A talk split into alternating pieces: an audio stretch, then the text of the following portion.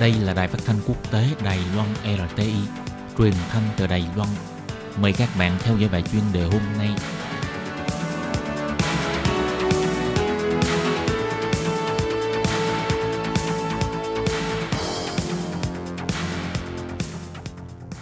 Minh Hà xin kính chào quý vị và các bạn. Hôm nay trong 5 phút chuyên đề, Minh Hà mời các bạn cùng khám phá văn hóa ăn chay của người Ấn Độ.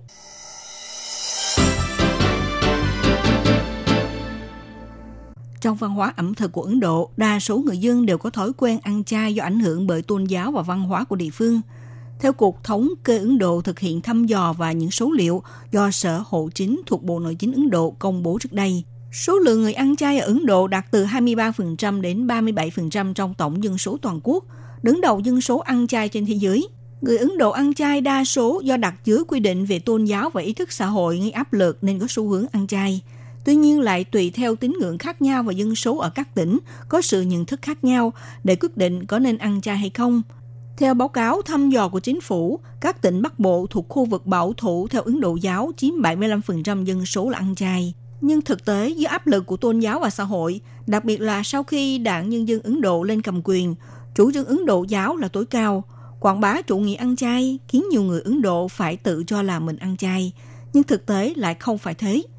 Chuyên gia nhân loại học người Mỹ Bamuri Najaran và nhà kinh tế học Ấn Độ Surya Jacob thực hiện cuộc nghiên cứu cho biết có một lượng lớn bằng chứng cho thấy dưới áp lực của văn hóa và chính trị, tỷ lệ người không ăn chay đã tăng hơn con số thực tế. Một tín đồ theo Ấn Độ giáo ở Delhi tập yoga nhiều năm nói thẳng rằng, mặc dù thầy dạy yoga liên tục tuyên truyền việc ăn chay phù hợp theo tôn trị của yoga cũng như giáo điều của Ấn Độ giáo – Trước mắt thầy giáo anh ta mặc dù có ăn chay, tuy nhiên ngoài những ngày có liên quan với tôn giáo thì mới ăn chay, còn lại những ngày khác thì đều ăn mặn như thường.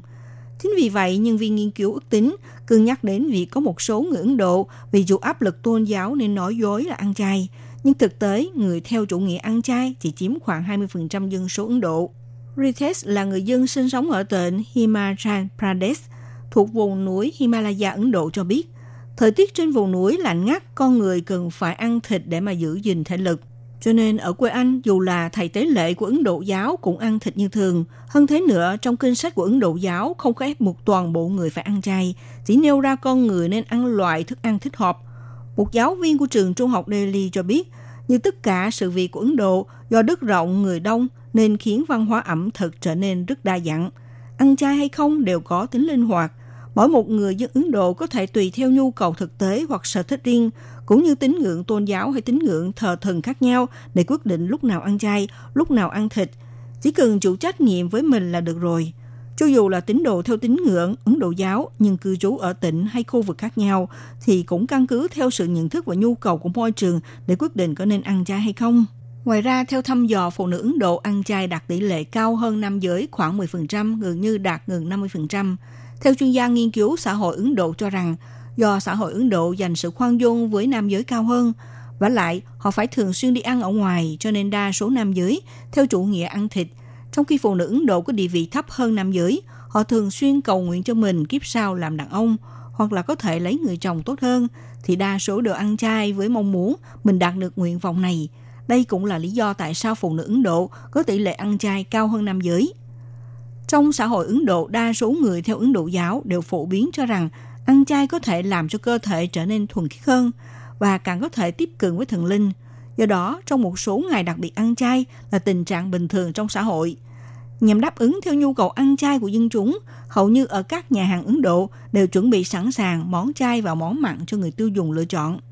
Mà trong món chay của Ấn Độ không như Phật giáo hay Đạo giáo của Đông Nam Á hay Đông Bắc Á, cấm sử dụng dầu động vật, hành tỏi vân vân thậm chí được phép sử dụng lớp mỡ của sữa bò để chế biến thành dầu ăn dùng để nấu ăn, rồi cho thêm vào hành, tỏi, gừng các loại gia vị. Cho nên trong các nhà hàng Ấn Độ, sự khác nhau giữa ăn chay và ăn mặn là không có để thịt trong món ăn đấy thôi. Thưa quý vị và các bạn vừa theo dõi bài chuyên đề hôm nay của Đài RT với bài viết Mời các bạn cùng khám phá văn hóa ăn chay của người Ấn Độ. Bài viết này do Minh Hà biên tập và thực hiện. Xin cảm ơn sự theo dõi của quý vị.